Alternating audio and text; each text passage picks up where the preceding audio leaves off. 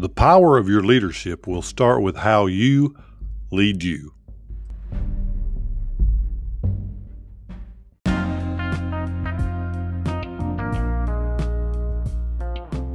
Welcome to Struggle, Grow, Succeed. I am your host, Charles Baldwin. This is where we welcome the struggle and then we attack it. It is through struggle that we grow. And on the other side of growth is success.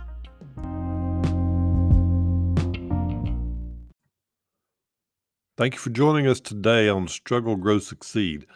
We have been doing a series, and today is part four in this series entitled Where Leaders Are Born. I want to just briefly cover the points that we have already covered in the last three podcasts.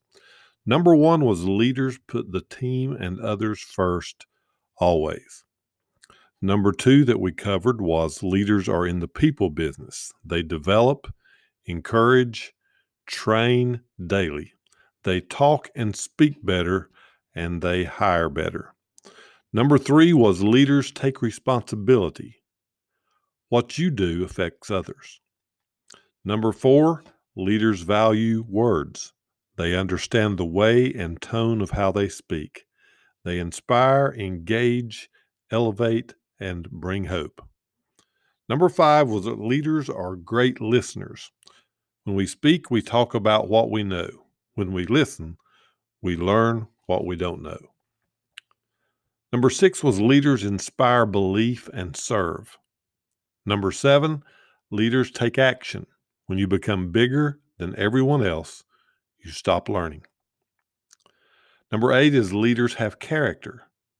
Who you are when nobody is watching, your character becomes better or worse through crisis. Number nine, leaders never stop learning. And that's where we're starting today. A true leader is always reading and learning more each day. They learn from those they lead, they learn from their mentors, and they learn from their mistakes. A great leader is authentic. They learn ways to make their team successful each day. As a great leader, you will not say what you think people want to hear. You say things that will make an impact and a difference. Many times, a manager or boss will only repeat things that they have learned from their managers throughout their career. Even though a manager may have years of experience, it is important to realize that things change. That includes how we manage or lead people. We are now living and working in a completely different type of career environment. There is now five generations of people working in America today. Don't think for a minute that you can manage or lead them all the same way. Learning and educating yourself is up to you.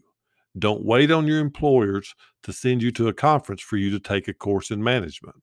There are amazing people who are sharing a lifetime of experience in leadership training. If you look for it, you will find it. Number 10, leaders provide vision. Without vision, people will perish.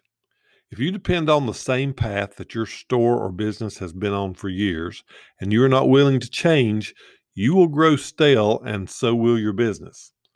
A great leader will always be looking ahead. They will search for new and exciting ways to grow their team and their business. Let me ask you a question. Do you think that having fun at work is important to the growth of your team? I hope that you answered yes. If you think that having fun at work or while doing your work is not necessary, then you are out of touch with your people and you are out of touch with a major part of what keeps your turnover low. The way to have fun while working requires planning and having other members of your team involved. Part of a vision in business is to make the workplace a second family. You can grow your business by making your customers part of that same family as well. I always used to use a measurement to know when it was time for me to move on from one job or career to another. If while driving to work I had the feeling of dreading going to work, then I knew it was time for me to move on. If you, as a leader, can keep your team excited about coming to work, you will have a team that works hard, shows up on time, and produces while they are there. It is so important for you as a leader to have a vision and even more so to share that vision with your employees. Keeping your vision a secret and only allowing a select few to know about it will hinder and slow your vision down. The more people who believe in your vision for your business, the more likely it is to come to pass. The last thing I would like to share with you is very important. Never, ever talk about your business as being yours. If you believe in a team atmosphere, then it is important to always use the words we, our, us in place of my, I, and mine. Employees love to be a part of something that they feel ownership of. To have an employee feel ownership in your business creates a true team atmosphere. I had a manager once who said that the store or the business was like a baby. It was up to everyone to take care of that baby. Nothing feels better to employees than for them to feel like they were a part of the growth of a business and part of the team who set records. When this happens, part of the vision of leadership is to share what growth and realize that without your faithful team, your growth would never take place. Share the success with those who have made you successful. And remember this the power of your leadership will start with how you lead you.